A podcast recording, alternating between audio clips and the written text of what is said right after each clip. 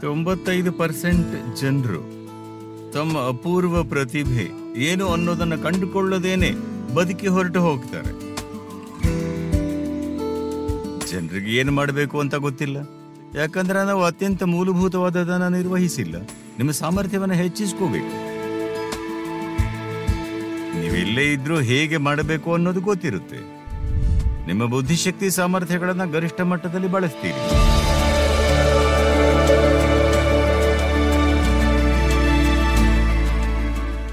ಕೆಲವು ವಾರಗಳ ಹಿಂದೆ ಹಾರ್ವರ್ಡ್ ಬಿಸ್ನೆಸ್ ಸ್ಕೂಲ್ನ ಡೀನ್ ಅವರನ್ನ ಭೇಟಿಯಾಗಿ ನಾಯಕತ್ವದ ಬಗ್ಗೆ ಮಾತಾಡ್ತಿರುವಾಗ ಅದರ ಬಗ್ಗೆ ಅವರು ತಮ್ಮ ಫಿಲಾಸಫಿ ಹಂಚಿಕೊಂಡ್ರು.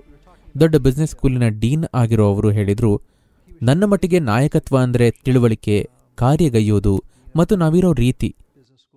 ಮುನ್ನಡೆಸೋ ಜ್ಞಾನ ಮತ್ತು ಅನುಭವನ ಹೊಂದೋದು. ಆ ನಿಟ್ಟಿನಲ್ಲಿ ಕಾರ್ಯಗತರಾಗೋದು ಮತ್ತು ಪ್ರತಿದಿನ ಆ ರೀತಿ ಬದುಕೋದು. ಸದ್ಗುರುಗಳ ಬದುಕಿನ ಬಹಳ ಅದ್ಭುತ ವಿಷಯ ಅಂದರೆ ಅವರು ಕೈಗೆತ್ಕೊಂಡಿರೋ ಕಾರ್ಯಗಳು. ನೀವು ಅವರ ಕೆಲ ಯೋಜನೆಗಳನ್ನು ನೋಡಿದ್ರಿ. ಜಗತ್ತಿನಾದ್ಯಂತ ನೀವು ಏನೇನು ಕಾರ್ಯ ಕೈಗೆತ್ತಿಕೊಂಡಿದ್ದೀರಿ ಅಂತ ವಿವರಿಸಬಹುದಾ? ಯಾಕೆಂದರೆ ಇದು ಕೇವಲ ಒಟ್ಟು ಸೇರೋದು, ಮಾತಾಡೋದು, ತತ್ವ ಪ್ರತಿಪಾದಿಸೋದಲ್ಲ.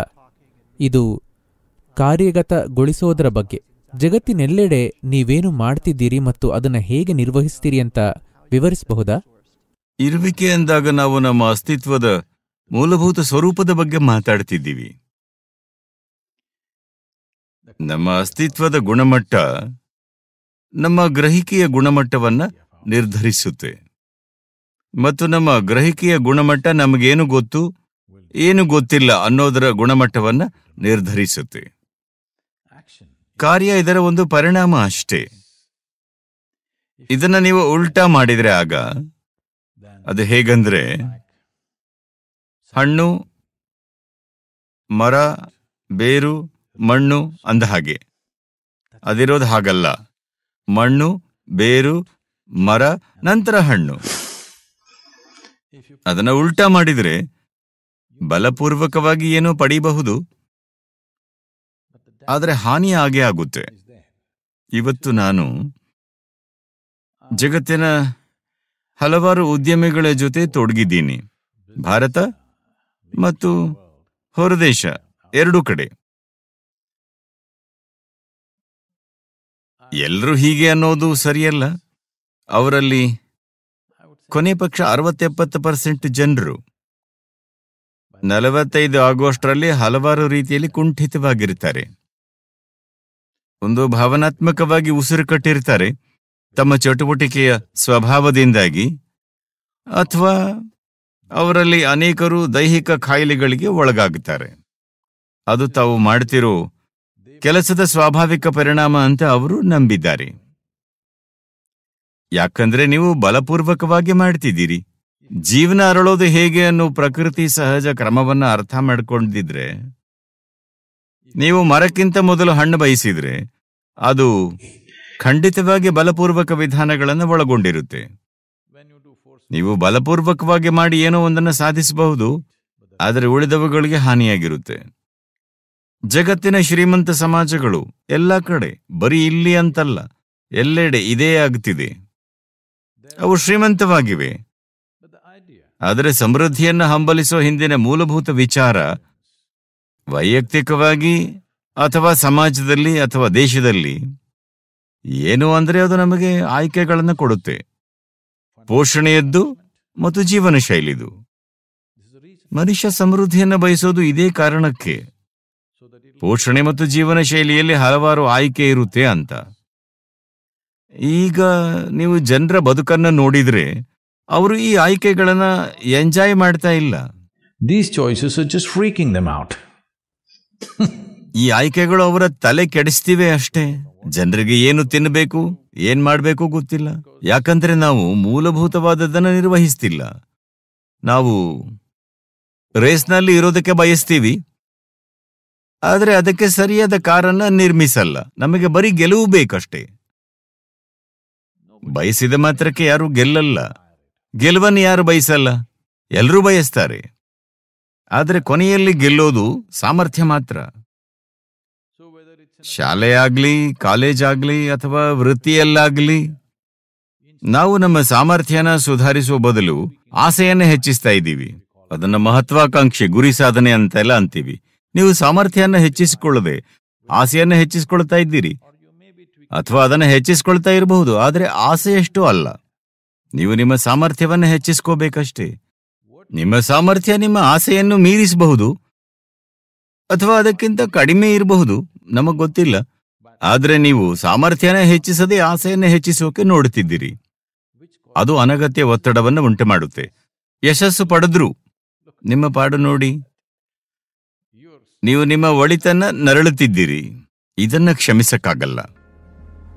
ಯಾಕಂದ್ರೆ ನಮ್ಮ ಈ ಒಳಿತು ಆಗುತ್ತಿರೋದು ಭೂಮಿಯ ಬೇರೆಲ್ಲ ಜೀವಿಗಳಿಗೆ ನಷ್ಟ ಮತ್ತು ನೋವನ್ನುಂಟು ಮಾಡಿ ಮತ್ತು ನಾವೇ ಅದನ್ನ ನರಳುತ್ತಿದ್ದೀವಿ. ಯಾಕಂದ್ರೆ ನಾವು ಬಂಡಿಯನ್ನ ಕುದುರೆಯ ಮುಂದಕ್ಕೆ ಇಡುತ್ತಿದ್ದೀವಿ. ಹಾಗಾಗಿ ಇರುವಿಕೆ ಕೊನೆಯಲ್ಲಿ ಬಂದ್ರೆ ಏನೂ ಮಾಡೋಕ್ಕಾಗಲ್ಲ. ಮಾಡೋದು, ತಿಳಿಯೋದು ಮತ್ತು ಇರೋದು ಅಲ್ಲ. ಇರುವಿಕೆ ಮೊದಲು. ಹೇಗೆ ಇರಬೇಕು, ಹೇಗೆ ಇರೋದು ಅನ್ನೋದು ಗೊತ್ತಿಲ್ಲದೆ ಇದ್ರೆ ನಿಮ್ಮನ್ನ ಎಲ್ಲೇ ಇಟ್ಟರೂ ನರಳುತ್ತೀರಿ. ಹೇಗಿರಬೇಕು ಅಂತ ಗೊತ್ತಿದ್ರೆ ನೀವಿಲ್ಲಿ ಅಮೆರಿಕದಲ್ಲಿ ಕೆಲಸ ಮಾಡ್ತೀರೋ ಅಥವಾ ಮಂಗಳ ಗ್ರಹದಲ್ಲೋ ಅನ್ನೋದು ಮುಖ್ಯ ಆಗಲ್ಲ. ನೀವೆಲ್ಲೇ ಇದ್ರೂ ಹೇಗೆ ಮಾಡಬೇಕು ಅನ್ನೋದು ಗೊತ್ತಿರುತ್ತೆ. ಏನು ಮಾಡ್ತೀರಿ?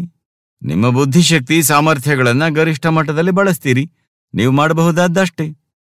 ನಮ್ಮ ಜೀವನದಲ್ಲಿ ನಮ್ಮ ಕೈಲಾಗದೇ ಇರೋದನ್ನ ನಾವು ಮಾಡದೇ ಇದ್ರೆ ಅದು ಸಮಸ್ಯೆ ಅಲ್ಲ. ಆದರೆ ನಮ್ಮ ಕೈಲಾಗೋದನ್ನ ಮಾಡದೇ ಇದ್ರೆ ಅದು ನಮ್ಮ ಜೀವನದ ದುರಂತ. ಅದನ್ನ ತಪ್ಪಿಸಬೇಕು. ನಮ್ಮ ಕೈಲಾಗೋದನ್ನ ಮಾಡೋಕಾಗದೇ ಇರೋ ಹಾಗೆ ಆಗಬಾರದು. ಆದರೆ ಒಮ್ಮೆ ನೀವು ಈ ಅನಗತ್ಯವಾದ, ಸಂಪೂರ್ಣವಾಗಿ ತಪ್ಪಿಸಬಹುದಾದ ಒತ್ತಡವನ್ನ ಸೃಷ್ಟಿಸಿಕೊಂಡ್ರೆ, ನಿಮ್ಮ ಆಸೆ ನಿಮ್ಮ ಸಾಮರ್ಥ್ಯಕ್ಕಿಂತ ದೊಡ್ಡದಾದ್ರೆ ಸಾಮರ್ಥ್ಯನ ಹೆಚ್ಚಿಸದೆ, ಸಾಮರ್ಥ್ಯ ಹೆಚ್ಚಿಸೋದಕ್ಕೆ ಗಮನ ಹರಿಸುವ ಬದಲು ನಾವು ಆಸೆಯನ್ನು ಹೆಚ್ಚಿಸ್ತಾ ಇದ್ದೀವಿ. ಈಗ ಒತ್ತಡ ಉಂಟಾಗುವ ಪರಿಸ್ಥಿತಿಗಳನ್ನ ಸೃಷ್ಟಿಸ್ತಾ ಇದ್ದೀರಿ. ಒತ್ತಡ ಅಂದ್ರೆ ನೀವು ಅಸಾಮರ್ಥ್ಯದ ಕಡೆಗೆ ಸಾಕ್ತಿದ್ದೀರಿ. ಸಾಮರ್ಥ್ಯದ ಕಡೆಗೆ ಅಲ್ಲ. ಜಗತ್ತಿನ ಯಾವುದೇ ಯಂತ್ರವಾಗಿರಲಿ, ಅದು ಉತ್ತಮವಾಗಿ ಕೆಲಸ ಮಾಡೋದು ಘರ್ಷಣೆ ಇಲ್ಲದೆ ಇದ್ದಾಗ ಮಾತ್ರ. ಅತ್ಯಂತ ಕಡಿಮೆ ಪ್ರಮಾಣದ ಘರ್ಷಣೆ ಅಂದ್ರೆ ಆ ಯಂತ್ರ ಅತ್ಯಂತ ಸಕ್ಷಮವಾಗಿದೆ ಅಂತ ಅರ್ಥ. ಮನುಷ್ಯನ ವಿಷಯದಲ್ಲಿ ಅದು ಯಾಕೆ ನಿಜ ಅಲ್ಲ? ಇದು ಅತ್ಯಂತ ಕಡಿಮೆ ಘರ್ಷಣೆಯಲ್ಲಿ ಕಾರ್ಯಗೈದ್ರೆ ತನ್ನ ಗರಿಷ್ಠ ಮಟ್ಟದಲ್ಲಿರುತ್ತೆ. ನಿಮ್ಮ ಮಟ್ಟದಲ್ಲಿ ಇರ್ತೀನ? ಇಲ್ಲದೇ ಇರಬಹುದು. ಆದರೆ ನಾನು ನನ್ನ ಗರಿಷ್ಠ ಮಟ್ಟದಲ್ಲಿ ಇರ್ತೀನಿ. ಅಷ್ಟೇ ಬೇಕಿರೋದು. ಪ್ರತಿಯೊಬ್ಬ ಮನುಷ್ಯನಿಗೂ ಒಂದು ರೀತಿಯ ಪ್ರತಿಭೆ ಇರುತ್ತೆ. ಆದರೆ ನನ್ನ ಪ್ರಕಾರ, ನಾವು ಒಳಪಡೋ ಶಿಕ್ಷಣ ವ್ಯವಸ್ಥೆಯಿಂದಾಗಿ ಜಗತ್ತಿನಾದ್ಯಂತ ಯಾವುದೋ ಒಂದು ಕಡೆ ಅಲ್ಲ. ಮತ್ತು ಜೀವನದೆಡೆಗೆ ನಮ್ಮ ದೃಷ್ಟಿಕೋನದಿಂದಾಗಿ ತೊಂಬತ್ತೈದು ಪರ್ಸೆಂಟ್ ಜನರು ತಮ್ಮ ಅಪೂರ್ವ ಪ್ರತಿಭೆ ಏನು ಅನ್ನೋದನ್ನ ಕಂಡುಕೊಳ್ಳದೇನೆ ಬದುಕಿ ಹೊರಟು ಹೋಗ್ತಾರೆ ಕೇವಲ ಎರಡರಿಂದ ಐದು ಪರ್ಸೆಂಟ್ ಜನ ತಮ್ಮ ಪ್ರತಿಭೆಯನ್ನ ಕಂಡುಕೊಳ್ತಾರೆ. ಉಳಿದವರು ಬೇರೆಯವರು ಮಾಡ್ತಿರೋ ಏನನ್ನೂ ಮಾಡೋದಕ್ಕೆ ನೋಡ್ತಾರೆ ಅಷ್ಟೇ. ಅದನ್ನ ಬೇರೆಯವರಿಗಿಂತ ಚೆನ್ನಾಗಿ ಮಾಡೋದಷ್ಟೇ ಅವರ ಗುರಿ. ಅವರ ಪ್ರಕಾರ ಒಳಿತು ಅಂದ್ರೆ ಅದೇ. ಇದರಿಂದಾಗಿ ಮನುಷ್ಯ ಪ್ರತಿಭೆ ಅಗಾಧ ಪ್ರಮಾಣದಲ್ಲಿ ಕಳೆದು ಹೋಗ್ತಿದೆ. ಇದು ಭೂಮಿ ಮೇಲೆ ಅತ್ಯಂತ ದೊಡ್ಡ ಅಪರಾಧ. ಮನುಷ್ಯನ ಪ್ರತಿಭೆಯನ್ನ ಹತ್ತಿಕ್ಕಲಾಗುತ್ತಿದೆ. ಯಾಕಂದ್ರೆ ಎಲ್ಲರೂ ಒಂದು ಬುಟ್ಟಿಯಲ್ಲಿ ಇರೋದಕ್ಕೆ ನೋಡ್ತಿದ್ದಾರೆ. ಉಳಿದವರಿಗಿಂತ ಮೇಲಿರಬೇಕು ಅಂತ. ಇದು ಬಾಳೋದಕ್ಕೆ ಬಹಳ ಒರಟಾದ ವಿಧಾನ. ದುರದೃಷ್ಟವಶಾತ್ ಎಲ್ಲಾ ಕಡೆ ಅದೇ ಸಾಮಾನ್ಯವಾಗಿ ಬಿಟ್ಟಿದೆ. ನಾವು ಒಂದಿಷ್ಟು ಪ್ರಯತ್ನಿಸ್ತಿದೀವಿ ಆದ್ರೆ ಅದು ಸಣ್ಣ ಮಟ್ಟಿಗಿದೆ. ಶಾಲೆ, ಶಿಕ್ಷಣ, ವೃತ್ತಿಪರ ಬದುಕು ಎಲ್ಲನೂ ದೊಡ್ಡ ಮಟ್ಟದಲ್ಲಿ ಈ ದಿಕ್ಕಿನಲ್ಲೇ ಸಾಗುತ್ತಿದೆ. ಎಲ್ರಿಗೂ ಒಂದೇ ಬುಟ್ಟಿಯಲ್ಲಿರಬೇಕು. ಆದರೆ ಆ ರಾಶಿಯ ಮೇಲಿರಬೇಕು. ಈ ರೀತಿ ಬಾಳೋದು ಕ್ರೂರ. ಅಲ್ಲಿಗೆ ತಲುಪಿದ್ರೂ ನರಳುತ್ತೀರಿ, ತಲುಪದಿದ್ರೂ ನರಳುತ್ತೀರಿ.